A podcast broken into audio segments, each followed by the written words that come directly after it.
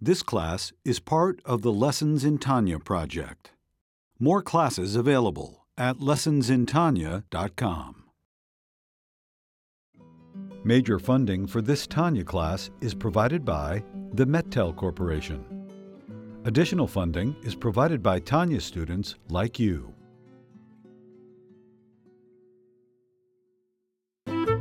Lessons in Tanya. The Tanya of Rabbi Schneur Zalman of Liadi, taught by Rabbi Ben Zion Krasniansky.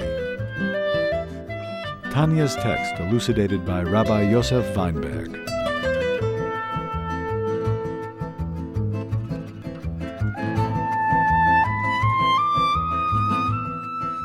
We are on letter number 27. This is one of the earlier letters. The letters are not in sequence because this letter was written on the passing of Rabbi Menachem Mendel of Vitebsk um, in 1788.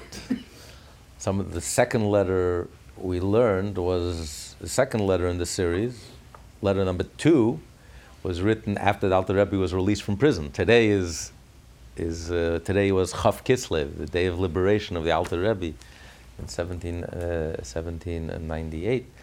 And right after that, he wrote the letter. So this, and this letter is written in 1788, um, 10 years before that. So the letters are not written in order. It's letters. It's different letters compiled together. And uh, this is a very uh, fundamental letter.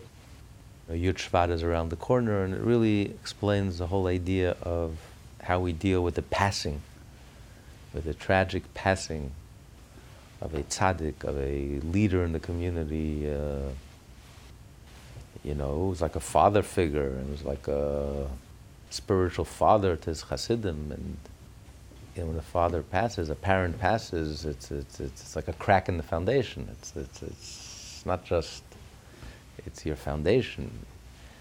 And uh, how how do you deal with it? How do you stand up and and um, go forward and be strengthened? You know, instead of being demoralized and shattered and broken. Um, Alter Rebbe wrote this letter to himself because he himself was a chassid of Rabbi Menachem Mendel of Vitebsk to his chassidim, He was living in the land of Israel. The first Aliyah, the first group that made Aliyah to Israel. This was 100 years before Theodor Herzl with the Hasidim. Leaders of the Hasidic movement, the Baal Shem Tov himself tried to go to Israel and they stopped him from heaven. And then Rabbi Menachem Mendel of Vitebsk, with a whole group, including the Alter Rebbe, Alter Rebbe himself, the author of the Tanya, packed his bags. He's going with his Rebbe. He was young at the time, 1777.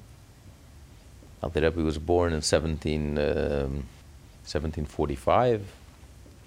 So, you know, he was 32 years old.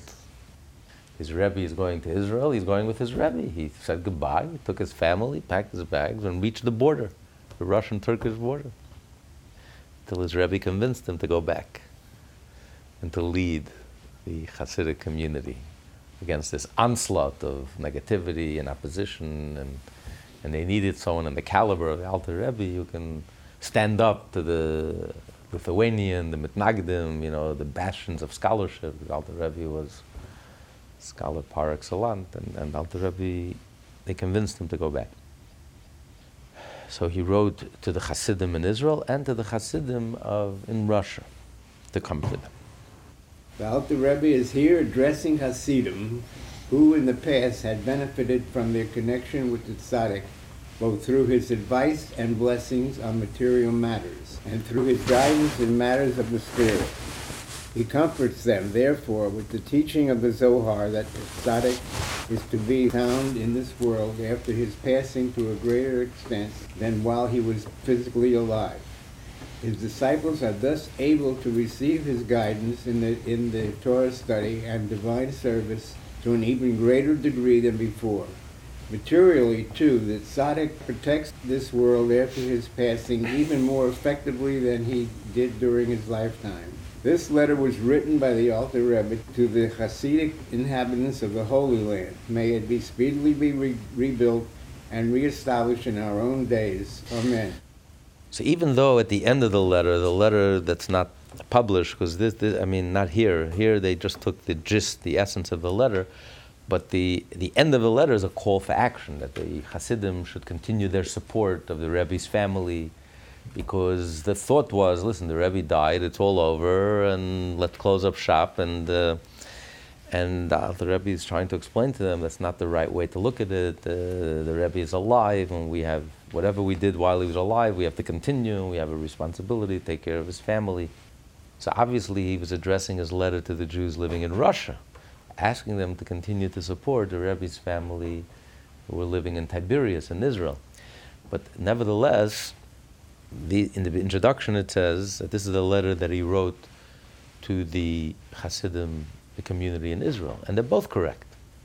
Because this letter that Alter Rebbe wrote to both, he sent this letter to the community, first and foremost to those, the community was living with the Rebbe day in, day out. And then he wrote the letter and added the other part to the Hasidim living in Russia that they should continue their support and, if anything, they should even increase their support. And that's the, uh, so, so it's both correct. To console them with redoubled support. Over the passing of the celebrated Rabbi and Gaon, holy man of God, lamp of Israel, pillar of the right hand, mighty hammer, our mentor, our Mechem, Rabbi Menachem Mendel. May his soul rest in Gan Eden.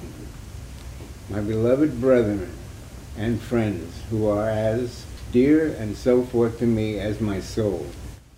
Everything is, he's referring to, you know, the soul is five different levels. There's different levels of endearment, different levels of relationship.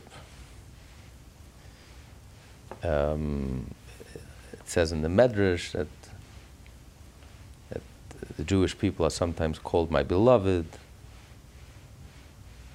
Um, which refers to like a parent referring to the, his daughter, my daughter. My brethren is like my sister, that we're equals.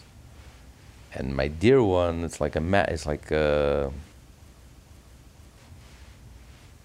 my mother, to, to, to, you know, different levels of love, my soul. So you have the nefesh, you have the ruach, you have the neshama, and then the bechaya, the life, my soul, and then v'chulu, etc. refers to the fifth level. Okay, these are just uh, uh, hinting. Okay. May the name of Hashem be upon you, and may you live forever. According to the above interpretation of the Kagahat, the Alter Rebbe's blessing, that the name of Hashem be upon you, is intended to elicit a transcendental mode of divine benevolence, while the blessing may you live forever is intended to draw down the transcendent benevolence so that it can be internalized within a finite recipient. Or, in the terms of Hasidut, uh, it is intended to be makif into panimi, and your children with you, the seed of truth. May you be blessed by Hashem forevermore. Having first duly inquired after the welfare of those who love Hashem's name, I have come to speak to the heart of the smitten, who are sighing and groaning over the passing of Rabbi Mendel, and to console you with redoubled support. With that, with what my ear has heard from others, and with that I, and what I have heard, understood myself. This letter is based on what he was taught by his rebbes, and what the Alter Rebbe understood himself and how he explained it to himself, and he elaborates on that that he was taught. And the whole foundation of this letter is based regarding the idiom used by our sages to signify the passing of a tzaddik. He has left life for all the living. So this is an expression that we find in the responsa of the, uh, the early rabbis, the Rishonim. This is not a language that's found in the Talmud per se. But it's a language that we find, Maimonides writes, that in the documents that they wrote for Yibum and Chalitza. Yibum and Chalitza is a mitzvah in the Torah that uh, if a person dies childless, so his wife, his wife marries the brother-in-law, her husband's brother, so that he should continue the name the family name. And uh, if he refuses to marry her, then he has to give a chalitza. He has to take off his shoe, and you know she, she takes off his shoe, and there's a whole a whole ceremony. And you write a document. It's like a divorce, a document. It's like a divorce. You write the shtar chalitza that, that, and over there it starts out that there was we this individual who shavak chayim l'chol chay, abandoned, left life for all the living. Literally, it means he left the living. He departed. He left the living. Eh, but the it's a curious choice of words because if you take it literally, shavak chayim means he left life to all the living. He's leaving behind life. It's like he's giving life. He left life to all the living. What do you mean? He, he died. He left. He departed. He's not late. He's not coming. And here, Shavak Chayim L'chol Chay, which literally translates that he's leaving us life to all the living. So what does this, ex- what does uh, this expression mean? If this simply means that others have remained alive after his passing, what are we to make of the expression left life? Did he leave them life? Surely the life they are living is their own. The Alter Rebbe will explain below that the idiom means quite literally that the tzaddik left something of his own, of his own life, to others. For the true core of a tzaddik's life is not fleshy. Rather, it comprises the spiritual qualities of faith, awe, and love of Hashem. When a tzaddik departs from this world, he leaves over his faith, fear, and love to all those who are bound to him, so that they will be able to receive even more than they received from him while he lived his physical life together with them. All three qualities are alluded to as life in the verses enumerated below. In Habakkuk, in the prophets, it says a tzaddik lives by his faith. So faith is associated with life. Faith is life. If you have faith, you're alive. And we find another verse in Mishlei, uh, written by King Solomon. And by the awe of Hashem, which leads to life. So again, awe is associated with life. If you have awe of Hashem, then you're alive. You could understand the, the opposite. The person doesn't have faith, the person doesn't have an awe. As it says, even the wicked, even while they're alive, they're dead. The righteous, even when they're dead, they're alive. Because life is not defined by the physical. True life is defined if you're connected to the source of life. Life comes from Hashem. Life comes from within. All the scientists in the world can't create the life of a fly. Life, we have no explanation for life. Life comes from within. It's not a mechanical event. You can't put together bricks and put together, it's like a machine, you put together parts you put together parts, you won't equal life. It's life that comes from within that expresses itself in the body and the physical. But everything that's alive, it's something intangible. It comes from within. Even a tree, a tree is alive. There's a life that expresses itself in the tree and the stem and the bark and the branches and the fruits and the twigs and the. But it's alive, and then the tree dies. It's dead. It's just the body. It's nothing. But then you have the life is something that comes from within, and the body is just an expression of it. So life is something intangible. Life is really divine. It really comes from Hashem. It's not a scientific event, it's not a mechanical event, it's not something that we can create. We can't create life. we can build machines. But the body is not just a motor that moves, it's not just a, a composite of different parts and pieces, it's not a mechanical a machine that's made up of components. We're alive. And the physical is just an expression, a symptom of that life, inner life. It's a singular, singular life force that expresses itself in the, in the multitude of different parts that is the body, in 248 limbs and 365 veins and all the 100 trillion cells, but it's really one life that expresses itself. So life is something really divine. So if you're plugged into the source of life, you're alive. If you have faith, you're alive. You're in awe of Hashem, you're alive. And then he quotes another verse from Shir Hashirim, also by uh, the Song of Songs by King Solomon. By the flashing and fiery sparks of his love for Hashem that is even greater than life. So love is it's even more than life. It's even greater than life. So love again, love of Hashem is associated with life. The verse refers to as alive. You know, you look into the eyes of a a believer, a true believer, a, true, a person who has a love for Hashem, a person who's in awe of Hashem. There, there's a life, there's a sparkle, there's a vitality, there's a passion, there's an energy. It's just a, it's just like a piece of life, an essence of life, very deep, a deep life that's and versus unfortunately look in the eyes today even even young kids you look into the eyes the sparkle is gone the innocence is gone the jaded it's very surface skin deep having fun jumping up and down becoming mindless but but there's you know there's no sense of inner sense of life you know, we're coming from somewhere, we're going somewhere, there's a sense of connection, a sense of purpose. You know, you know like you plugged into you plugged into to eternity, you plugged into something to something real. Something that, that's you know that's why the Jewish people are called the eternal people.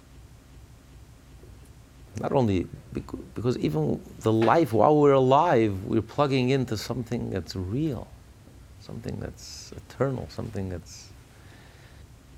And you can sense that. There's a life, there's a vitality, there's a substance, a depth. You know, there's more to life than not being dead.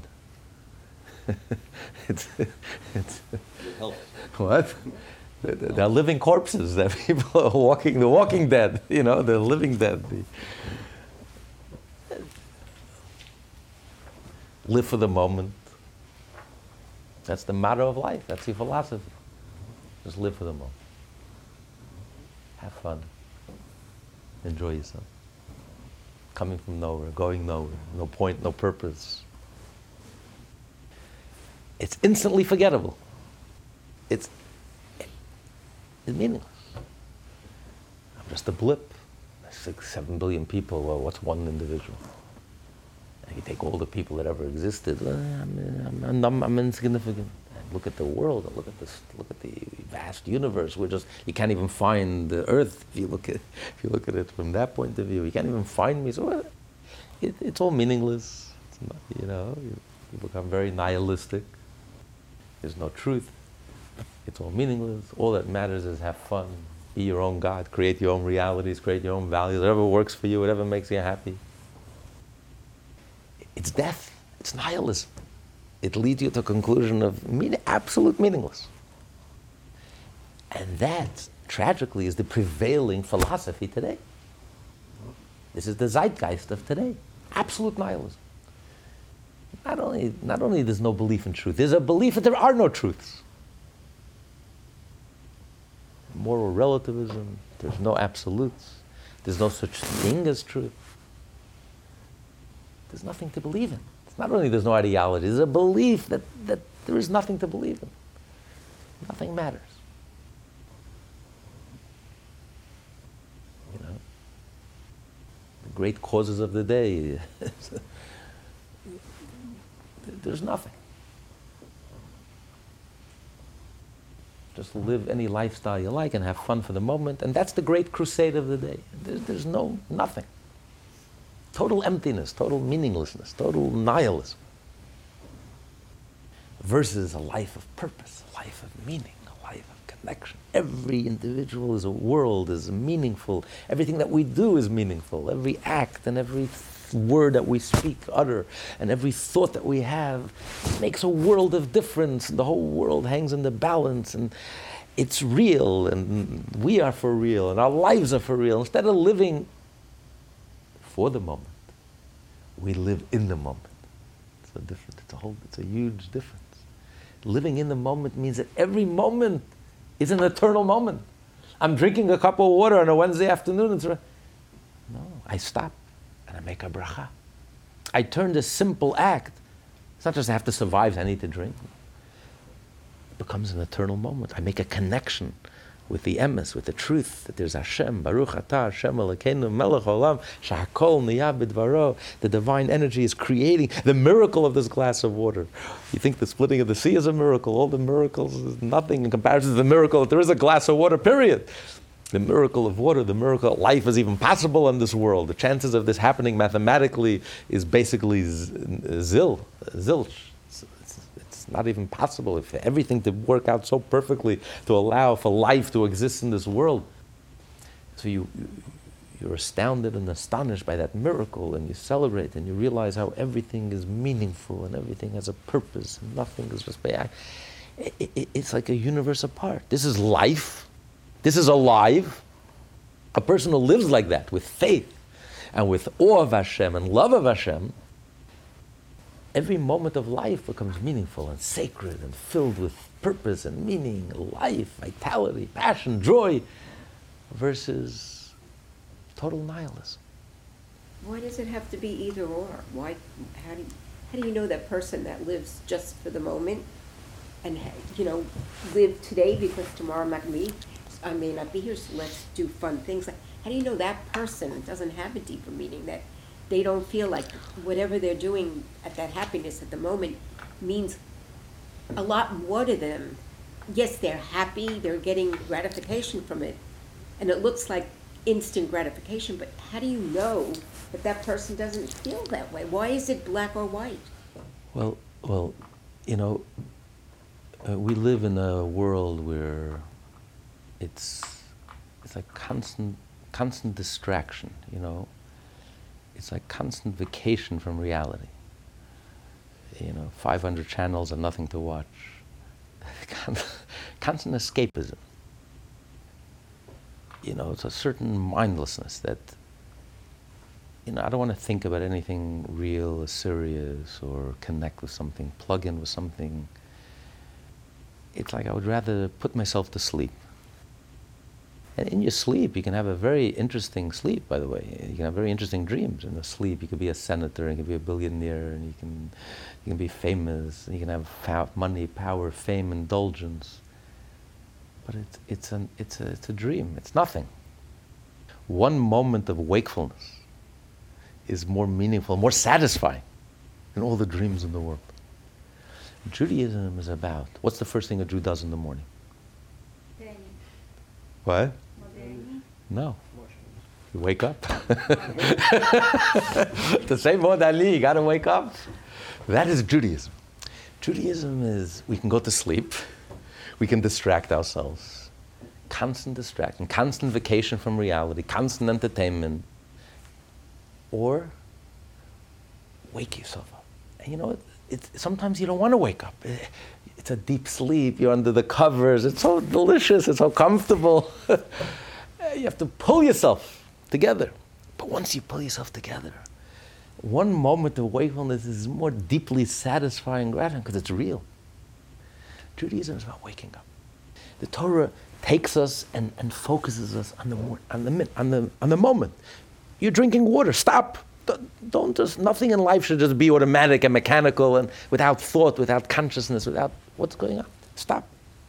Make this into a meaningful, a meaningful experience, event everything in our life.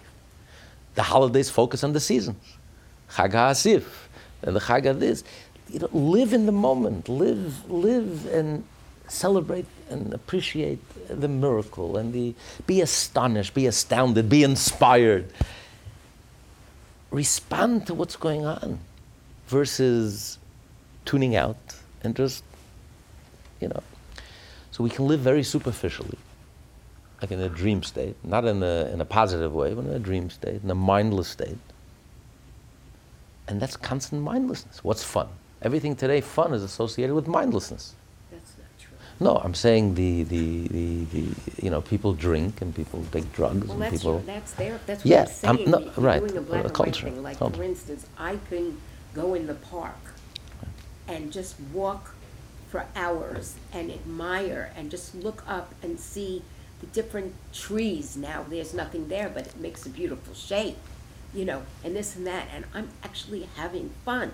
Yeah, but there was a creator behind that. No, I understand, So but I'm that, actually no, having that, fun. that and sounds like a is meaningful not thing. That sounds like a, mindless fun. right, right. No, that sounds But like I a. think you're saying the Right. mindlessness comes in when we're in front of our TV and our computer and doing like that, you know what I'm saying? Uh, Yeah, So, exactly. am I living that type of life? Is- Sounds like it. Sounds like it. You, know, you, you just remind me of the, the husband tells his wife, he says, just do me one favor. Don't ever allow me to become a vegetable, to live in a vegetative state where, you know, if you have to, just pull the plug. she immediately goes, she unplugs his iPad his TV. what were you going to say then? I was just going to say that this mindless state of escaping from meaning, from anxiety, this distraction, could be meaningless fun, could also be work. Working, working, working uh, could also be a way to, a form Escape. escapism? yes. A workaholic is a way of escaping. You know, it's very interesting. They once did a, uh, they tried this experiment. They took CEOs from the top 500 companies and they isolated them for like three days. No phones, unplugged, no phones, nothing. Oh, I think I heard this. I don't know if it's the second day, I don't know if they lasted through the second day. they were like climbing the walls. Because once you stripped away, there was nobody home. There was nothing there. They, they couldn't, they couldn't sit still for a moment. There was nothing inside. You know, a Jew, you unplug him for Shabbat, he comes alive, unplugged, 24 hours, unplugged, nothing. Jew comes alive. And sometimes we have a holiday, a chag that comes right after. Sometimes we have three days in a row, 72 hours of unplugged. And a Jew is alive, he loves it. Because it doesn't define us. Our careers, our work doesn't define us. It's what we do, but it's not who we are. So we have an inner life. It's the love and the, the faith of Hashem and the love of Hashem and the awe of Hashem. This is what nourishes us. This is what nurtures us. This is what grounds us. This is our foundation. So even if you unplug and you take everything away from us, anything external, we're so alive. We're so vibrant. We have a foundation. But if your whole foundation is ego, you take away that prop. You know, during the depression, people were uh, people were jumping out the window. Whole life was over. They still Yeah. are, the college students are jumping out the window these days. Yeah, that's that's tragic. But Jews, we had a lot worse than the depression. It reminds me. Uh, someone was saying he was a, he had a cart. That's how he made a living. He had a, a pedal cart. He said, "I lost everything in the depression." "You lost everything in depression? You had nothing. All you had was your pedal cart. What do you mean you lost everything in depression?" He said, "Yeah, yeah, yeah. But the banker jumped out the window and he landed on my pedal." He said, "I lost everything." But uh, we had we we feared a lot worse than depression. We had Holocaust, and nothing crushed us, no matter what happened to us, because we have an inner. Our confidence, self confidence, doesn't come from ego.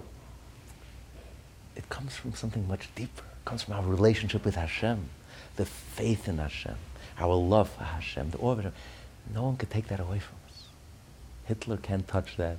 No one. Whatever, no matter what happens to us, we have such a vibrant, solid inner compass and core, and this is life. That's the real sign of life. Even when everything external is taken away, life comes from within, and that's eternal. That's a, that's a life. That's real life. So the life of a tzaddik, it's not the eating and the drinking and taking care of his needs, which is important. But there's an inner life. There- there- There's a, a content, there's a, there's a center, there's a, there's a reality, a substance. You know, this is alive. This is a person who's alive. And you can have a person who's just a shell.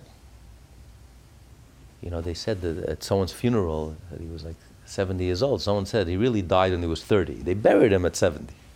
You know, sometimes people are just shells. They're walking around and they're active and they're doing, but the inside there's no there's no life. There's no real real life. So it's really something much deeper.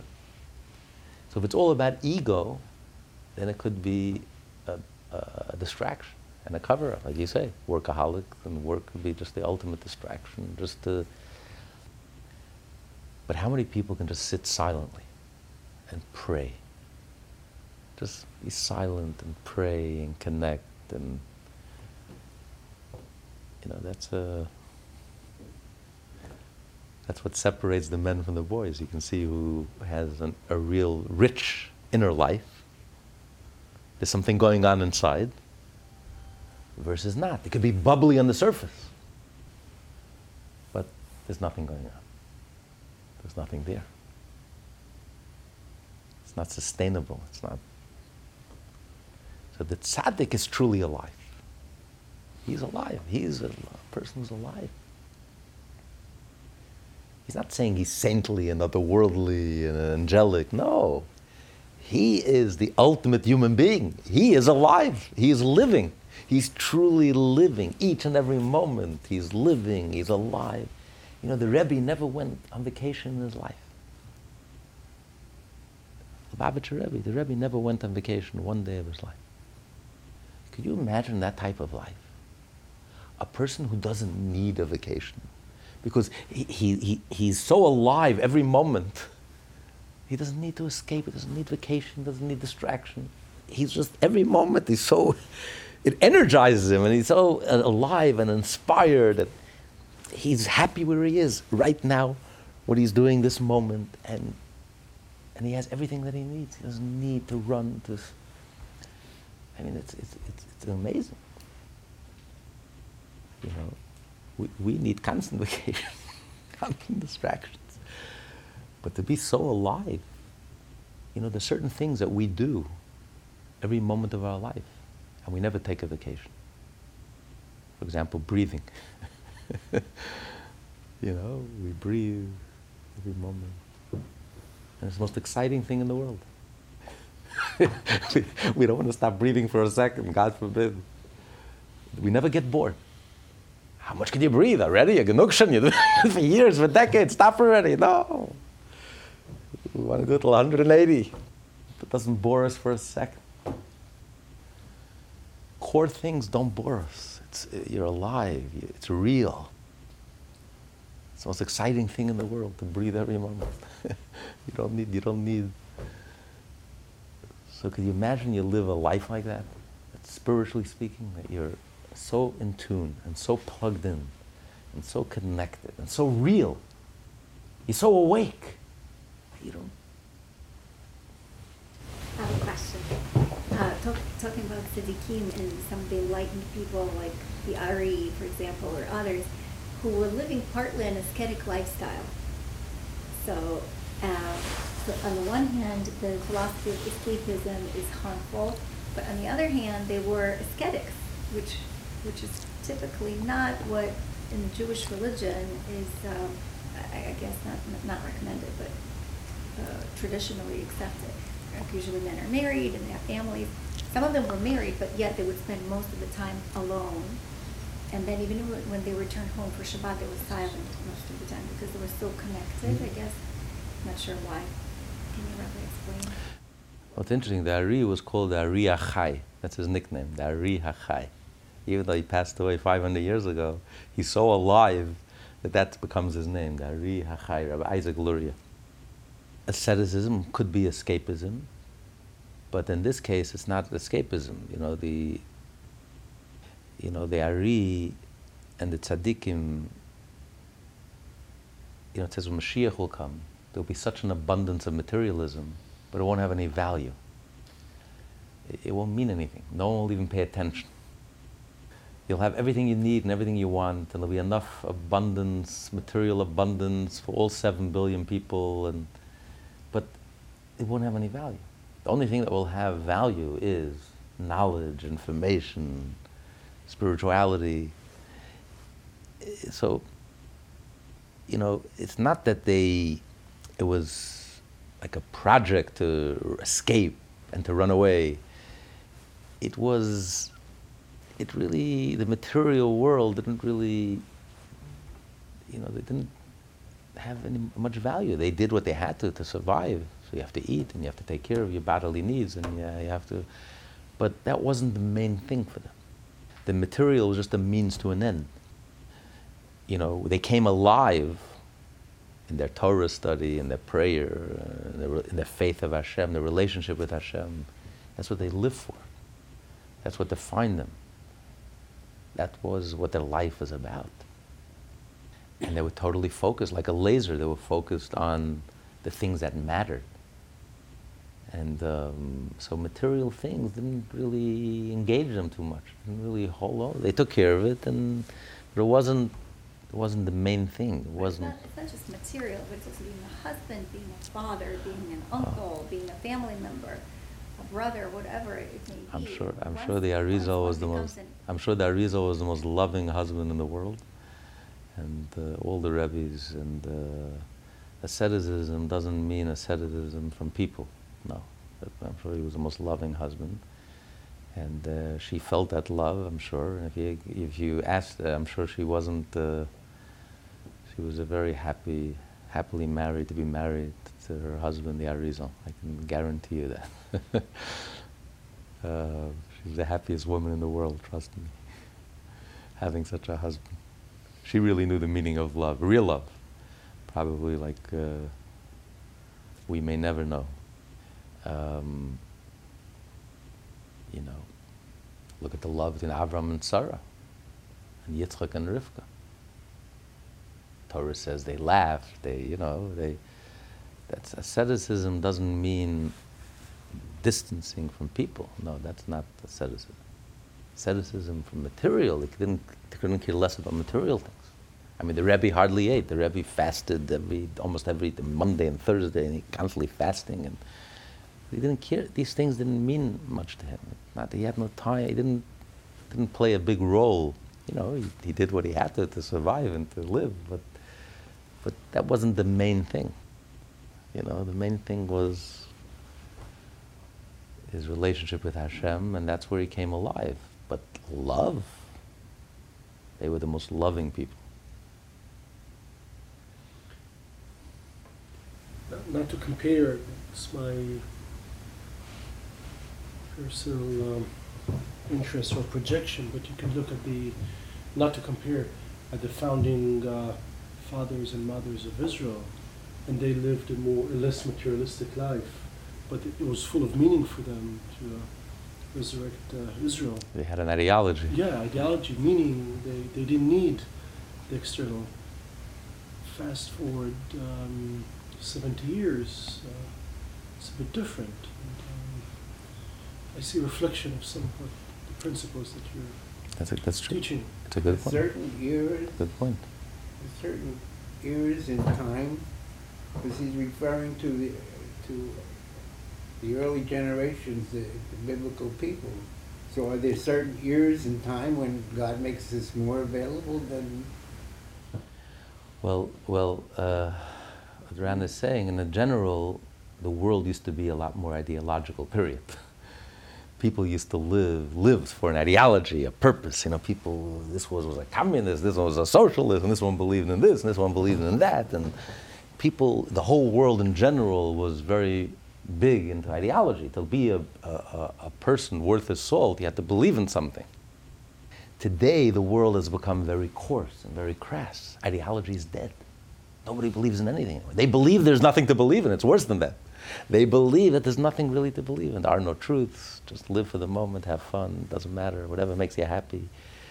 A complete mindlessness, complete nihilism. You know, it's, it's the antithesis of ideology. You know, the Jews are the last idealists left in the world. And that's why there's such a focus against Israel. Because for the anti idealist, and that's the zeitgeist in the universities today, they have to tear down the last true believers. the Jews are the last true believers. We believe in an absolute God. How quaint and ancient is that? We believe in an absolute truth. We believe in Israel, the holiness of Israel. No, that has to go. Why do you think they made it their project? The elite of the world made it their project that Israel must be divided. We have to create a two state solution. We have to we have to get the Jew to abandon his Torah, stop with this ideology, stop with this Forget about this absolutes. There is no absolute truth. So if we can get the Jew to admit that there's no absolutes, that the Torah says Israel belongs to the Jews, well, don't take it literally. It doesn't mean literally. There's going to be two states. We're going to divide Israel in half. That's why it's, it's, this is the number one global project. At the expense of everything else, they spend $100 billion. Presidents, prime ministers put their reputation on the line just to get the Jew to give up his ideology. Stop being so stubborn already. Stop being these ancient, uh, archaic relics of the past. You believe in absolute God and absolute truth, in the holiness of the Jew, the holiness of Israel, the holiness of God, the holiness of His Torah. That's really what this battle is all about. It's Amalek, the moral relativist, versus the Jew. Absolute good versus absolute evil. Absolute evil always finds absolute good. That's why they always zero in on the Jew. It always comes to the Jew. It always comes back to Israel. No matter what's going on in the world, the UN, most of the resolutions, it all comes back to Israel. Everything has to do with Israel. What does it have? Because, because it's an ideological clash between absolute nihilism, moral relativism, Nietzscheism, which is really absolute evil, versus absolute goodness, absolute truth, as embodied and represented by the Jewish people, the last true believers in the world. But if you notice, their efforts have failed. The whole world was against Israel in 1948, except uh, Czechoslovakia was the only one who sold them uh, some bullets, some arms.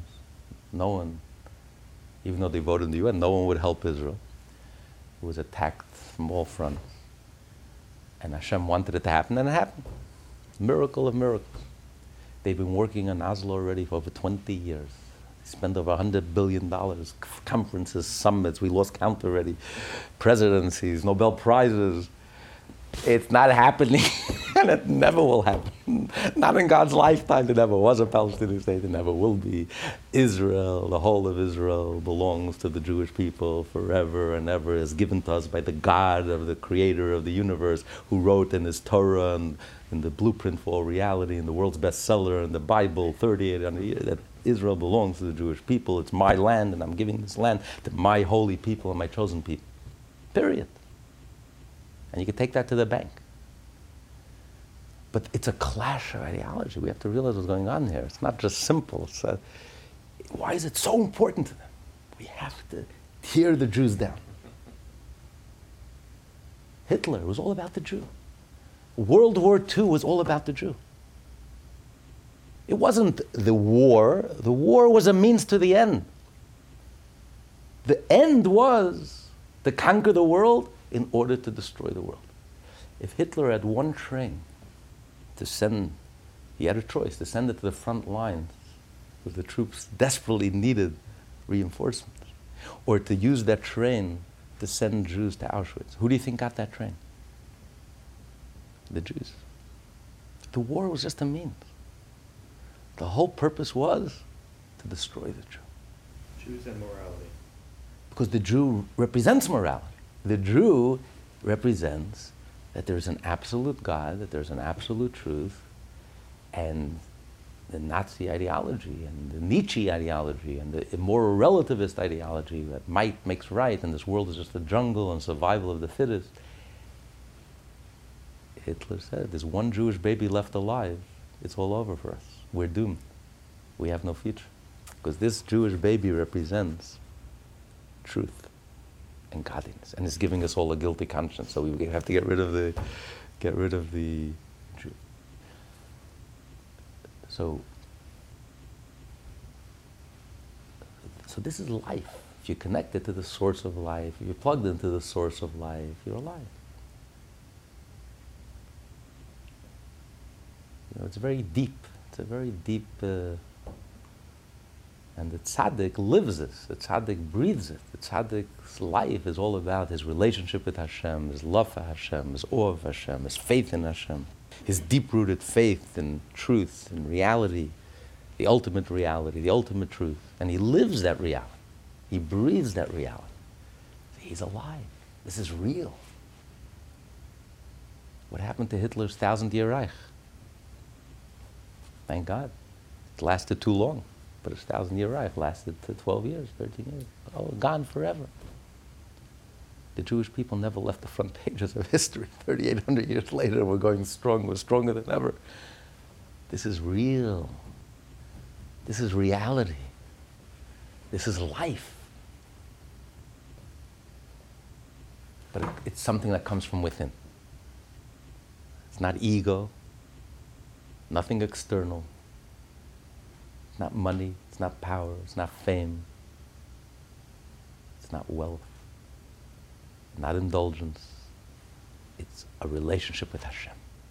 Investing in them, in his faith and awe and love, the life of his Ruach throughout his life. As the Alter Rebbe will soon say, disciples receive their influence from the soul level of the Tzaddik, which is called Ruach. In addition, as explained in Likutei Hagahot, those disciples were also, as close as children, received their influence from the higher soul level called Neshama.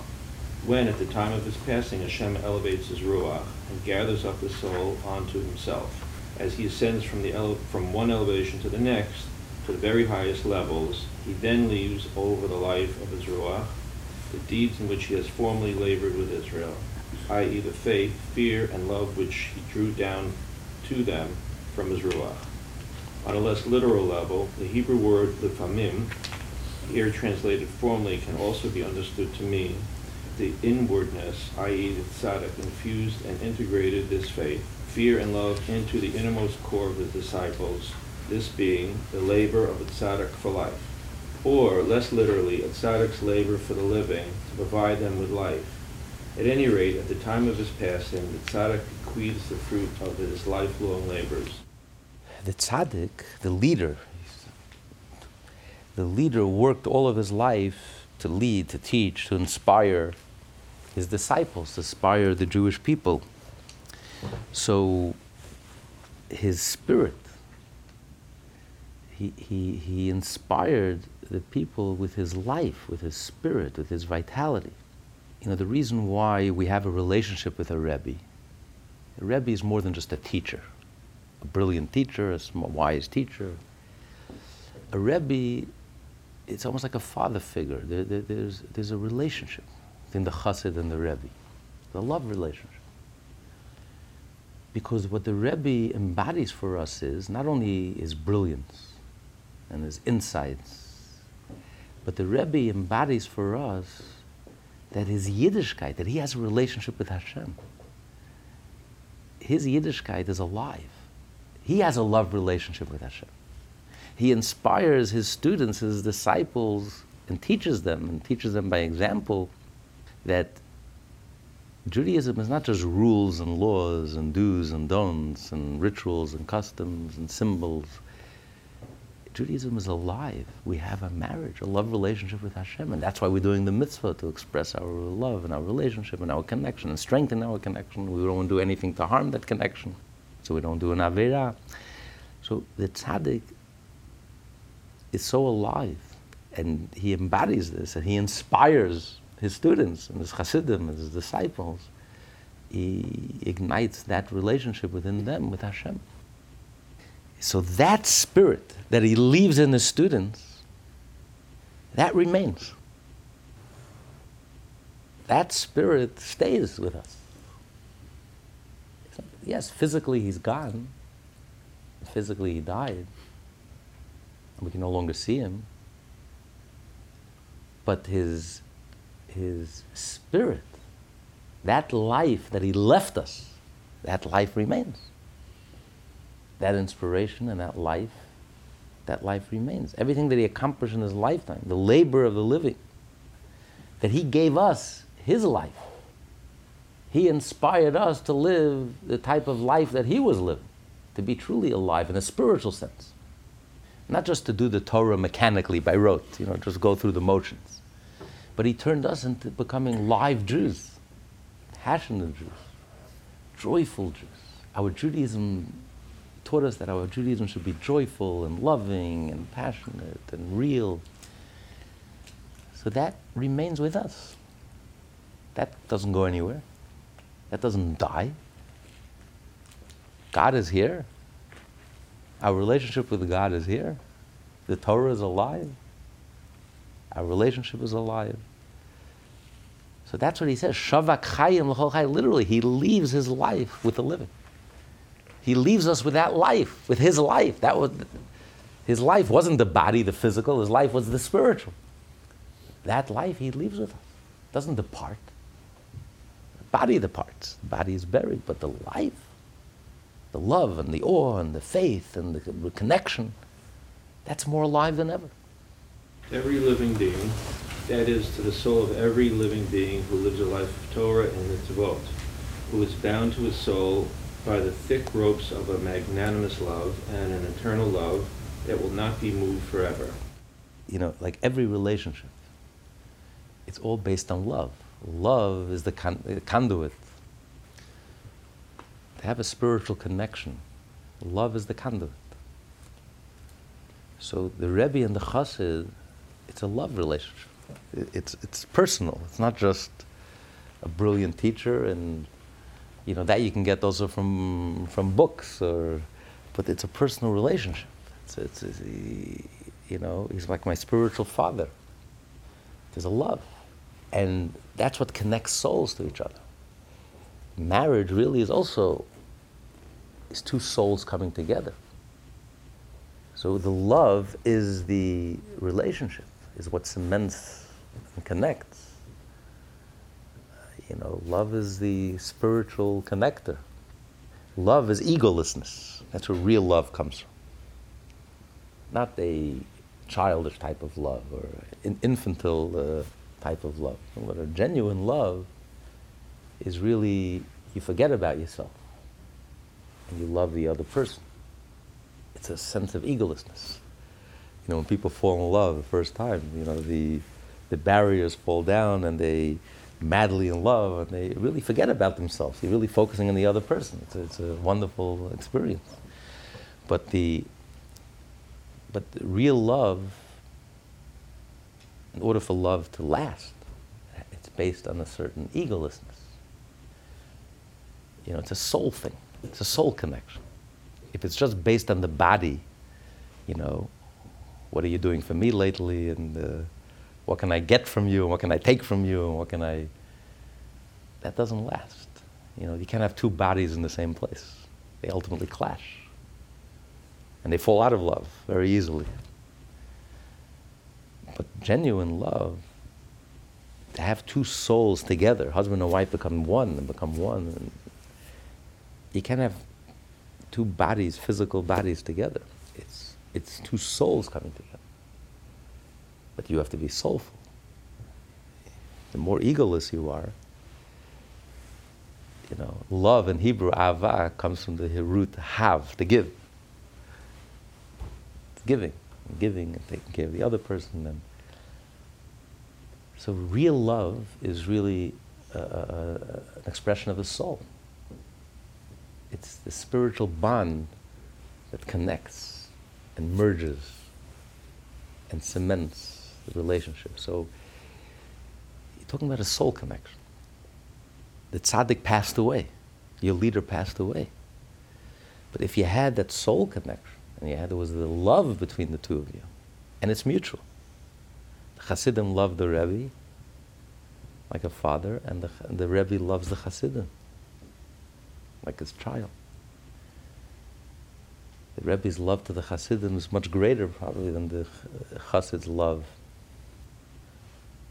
to the Rebbe.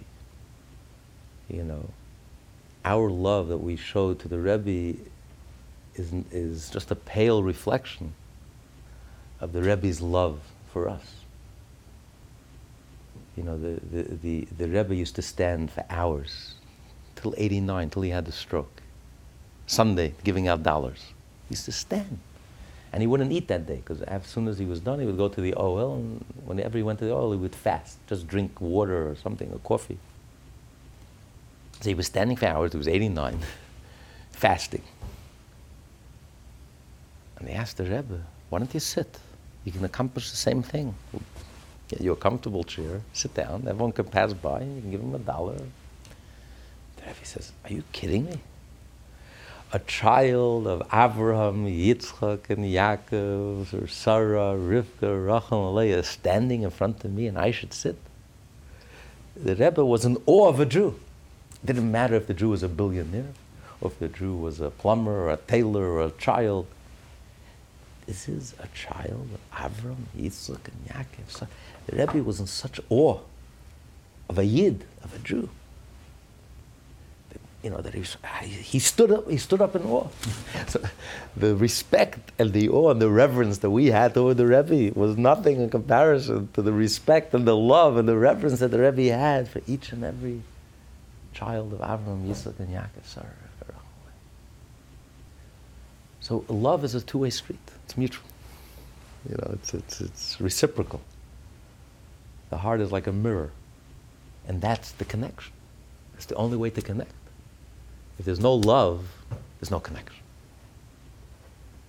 So those who had a love relationship with the Rebbe, was a, and that's the soul relationship, a soul connection, and even the Rebbe passed away. But that relationship remains. That bond remains. Love transcends time and space. You can have two people in the same room next to each other, and they might as well be, they're as distant as from here to Mars.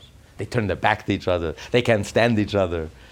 I mean, you can have two best friends, two loved ones. One is here one is in Australia. They're so close. They feel each other, they sense each other. Love transcends time and space. So just because the Rebbe is not physically here, if there's a love, there's a relationship, a connection, that love, that love is as strong as ever. Doesn't doesn't change. So so then the Rebbe's life could continue to inspire you. His spirit, his inner life can continue continues to live on in you, in the Hasidim, continues to live on in. So he leaves you life. He leaves you a piece of himself. His true self, not his body, his spirit. That is his true self. That always was his true self. Even when he was alive physically, he was all about the spirit, not the physical. And that spirit is stronger than ever. Now that he passed away, it's stronger than ever. And that spirit flows in you, continues to live in you, and continues to grow in you, and it's active and is alive and continues to inspire you. So the Rebbe is still with you is very much alive, where it matters, where it counts, inside of you. It's not cut off, dead, over. For any man who eagerly desires life and who seeks to cleave to the living God through his service, an example through the divine service of the Sadi, his soul will cleave and will be bound up in the bond of life with God. And the life of the rock, literally the life-giving breath of our nostrils. This then is the meaning of the statement in the sacred Zohar that when a tzaddik departs, he is to be found in all the worlds more than during his lifetime, of which we have said, in its protective shadow we shall live among the nations. It says in uh, Eicha that the tzaddik, the leader, talking about Yoshiyahu, It was the last hope, the Jewish hope before the destruction of the temple. It was like the last tzaddik. When he died at a very young age and was killed, it was over. You know, they felt, okay, now we're doomed for destruction. And they said, we hope that in his protective shadow we shall live among the nations because when you're living with such challenges, when you're confronted with such challenges, with darkness, you need the tzaddik is like your pillar of light. Your tzaddik, you hold on to the tzaddik, and the strength of the tzaddik inspires us to be able to overcome all our challenges. So when the tzaddik passes away, it's like a shock to the system. It's like, you know, this is my leader. Imagine you're in war and your leader is, is uh, dies in war. And the army is completely demoralized. Who's going to lead us and who's going to, you know, you're like lost. Who's the leader inspired? And when he and he's, he falls in battle, it's, uh, you know, he was going to protect us and his strength and his. Um, so this great tzaddik, and he passed away, he died in battle, but nevertheless, he still leaves within us, he still leaves within us the spirit, the life giving breath.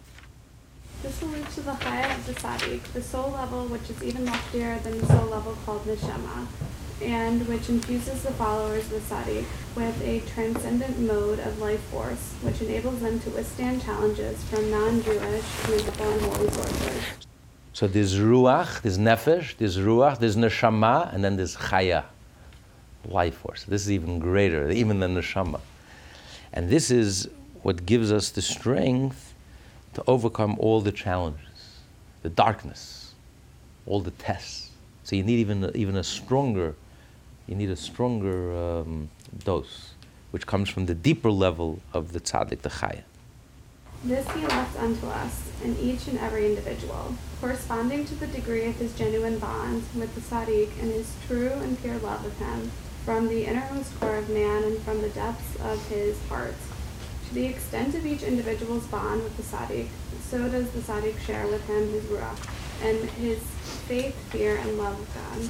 For as in water, face answers to face, so is the heart of man to man.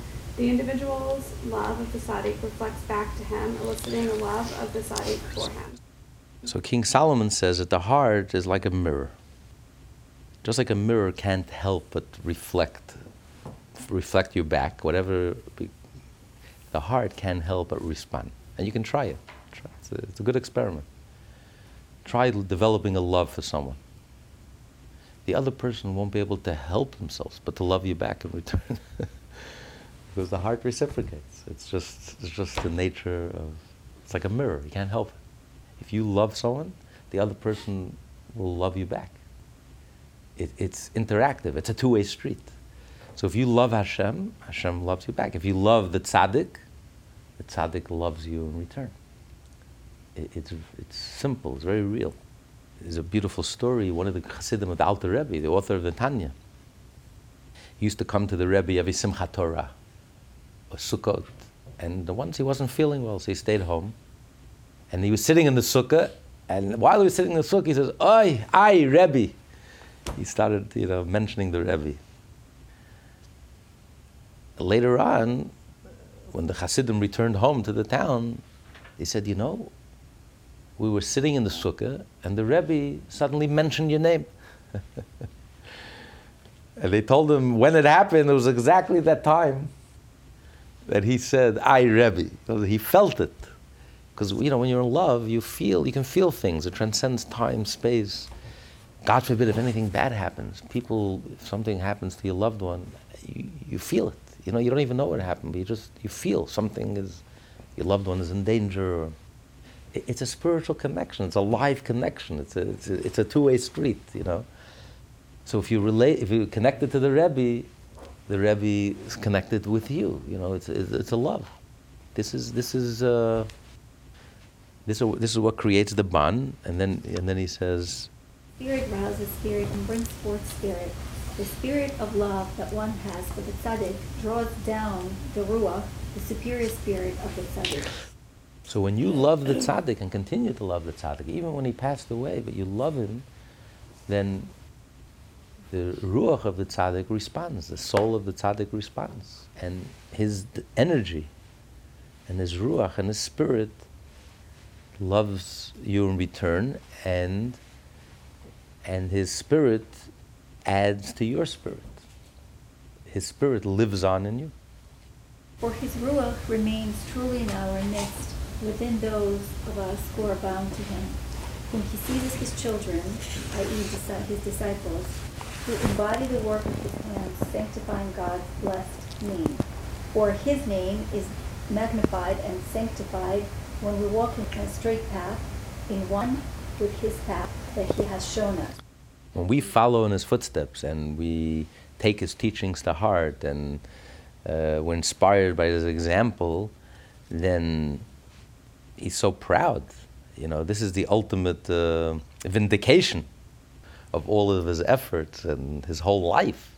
Because a Jewish leader is basically a soul that's perfect. It, it, it, it, didn't come down into this world for itself. It came down into this world. God took the souls that are perfect on their own and turned them into leaders. So they're here to inspire others. So his whole soul's mission, his whole life's purpose was to be an inspiration. So when it succeeds, and his students are following in his footsteps and are taking it to heart and care and are engaged and involved, and they also have a love relationship with Hashem, and,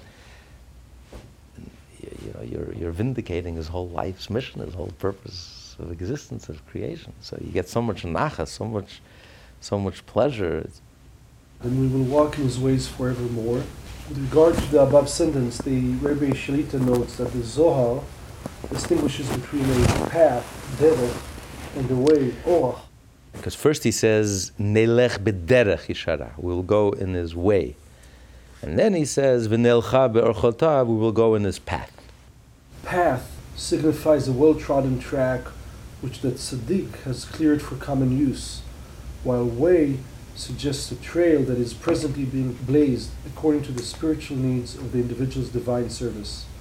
The Rabbi Shalita refers the reader to Likutei Torah Shir The reason that the Alter Rebbe characterizes the tzaddik's life as consisting of faith, fear, and love is that faith is the underpinning, the loins that support the entire body of a man's divine service. And this finds expression in his fear and love of God, his arms.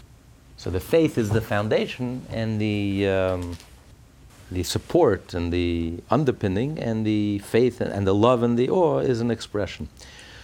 So we follow in the tzaddik's path that he paved for us, the highway that he paved for us, and then also his trails. Every tzaddik creates a new path and is a trailblazer and develops develops it further. You know, is creative and uh, creates new ways of expressing our service to Hashem. So we're following the tzaddik. We're following not only his uh, his path, we're following his ways.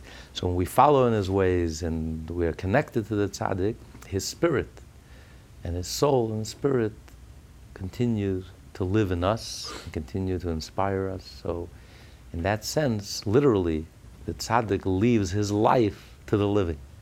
He's leaving a piece of himself because he is his life. He is, that's his life, the soul, the spirit. And that soul and spirit continues to live. Doesn't die, doesn't end. Continues to live and affect us, live in us, continues to inspire us and continues. So the more connected we are to the tzaddik, the deeper the love, the more mature, the love, the more the spirit of the tzaddik works in us and, and inspires us and connects us. So, and next time he's going to explain that the tzaddik is actually more alive after he passes away, more effective and more alive, because his spirit is only stronger and more amplified than he is while he's alive. So not only does he leave us a piece of his life, his life doesn't die, but on the contrary, that life only grows within us and is more effective and more impactful and so it's completely counterintuitive. You know, instead of you know, we look at death as it's over, it's final, it's finished. The end of an era. It was good that we had the Rebbe while we had him. It's a deep cut, it's a severance. And he says, no, nothing could be further than the truth. There's no severance, there's no cut, it's not the end. The tzaddik continues to live, his soul continues to live, his effect on us continues and only grows. He leaves us his life life went nowhere. His life was his faith and his love and the awe of Hashem, his relationship to Hashem. That continues to live and that continues to live and inspire us. So we have the tzaddik, we have his soul, we have his spirit. That is the tzaddik. Who is the tzaddik? It's physical.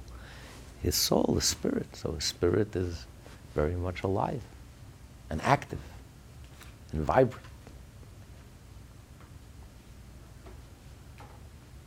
Now, for us physical beings, it's very difficult, you know, because we are physical and that's our arena and that's what we respond to.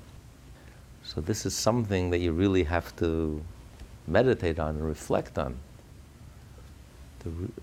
Shifts your whole understanding of what is life and what is, who is really alive and what is life. And, and that life doesn't die. That life continues. What about the generation that came after him that never experienced? Okay. How do they? Okay, very good. It's, we're we're going to get to that. A that. couple of books over here. We're going to get to that. It's, the truth is, it's not the same. Someone who knew him and had a relationship with him, it's not the same. But even someone who never knew him, by studying his works and by being inspired by his teachings, you can also become a chassid. Um, don't forget, in the, in the past, the passing of each Rebbe, there was immediately another Rebbe in the wings who became the next Rebbe. So, in a sense, the Rebbe's life continued even physically, because his soul like transferred to his to his ear. It was the same soul and carried on and, and went and grew even and advanced. So, you always had the physical. Ultimately, they always had the physical. In many Hasidic groups, at the burial, they would anoint the next Rebbe that there shouldn't even be a split second that they don't have a Rebbe and a leader. Either it was the son or was greatest disciple, whoever it was, the Hasidim decided, and they coronated him as that it continued. There's no interruption, there's no death, there's no we're, we're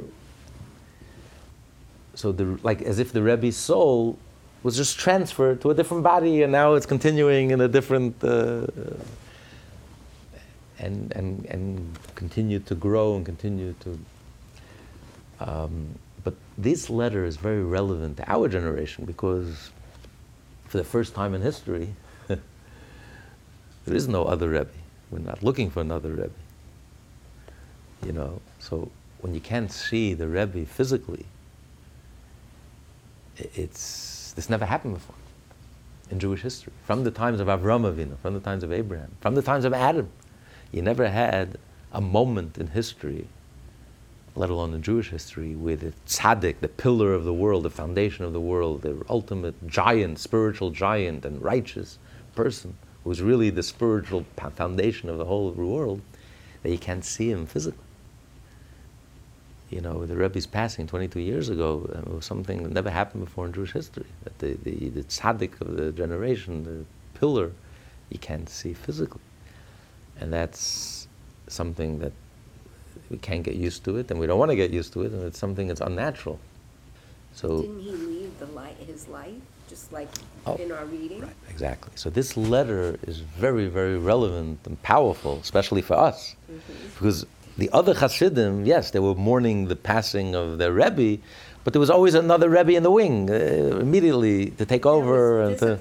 That was physical. So it was much easier. Yeah. It was much easier, as difficult as it was to lose the Rebbe, because he was like your father and your spiritual, and there was such a love. Uh, you know, the Hasidim were devastated when the Rebbe passed away. It was. It was like losing a mother and a father all combined. It was like it was like God forbid. It was like so devastating. But there was another Rebbe, right there in the wings, and they became Hasidim of the next Rebbe because they, they realized it's a continuation. It's not. It's not. Nothing died. It's it's it's. Godliness is alive. You know, truth is alive. Judaism is alive. Torah is alive. Uh, This, it just transferred to a different Rebbe is the same soul that's alive and it's continuing and carrying on and going even stronger. So the Hasidim became, the Alter Rebbe himself had three Rebbes. This letter is written about Rabbi Nachman Levitz, it was his third Rebbe. First he had Rabbi Dov Ber, the Maggid of Mezritch. So you can imagine how he felt when he passed away on Yud Tes Kislev. Then he became a chassid of his former learning partner, the uh, Rabbi Dov Ber's son. He had one son, one child, Avram the angel. He became his chassid. He wrote, we have the letter where he devotes himself. I'm your chassid, and I'm giving over my soul, my nefesh, my ruach, my neshama. My, I'm giving it over to you, and you're my rebbe, and you're my teacher. It was, it was, it was a very deep spiritual relationship and connection. For, it was for real. And then he passed away shortly thereafter. And then he, Rabbi Nachum Ben Levitek became his Rebbe. So this was the third Rebbe that he lost. I mean, can you imagine going through three traumatic, for the Chassid, it's so traumatic to lose a Rebbe. So the Alter Rebbe had to write one letter and then he wrote a, an explanation, because with all the explanations in the world, you can't substitute for the physical loss, you know, at the, at the end of the day. In most cases, there was a Rebbe. The Alter Rebbe became the Rebbe.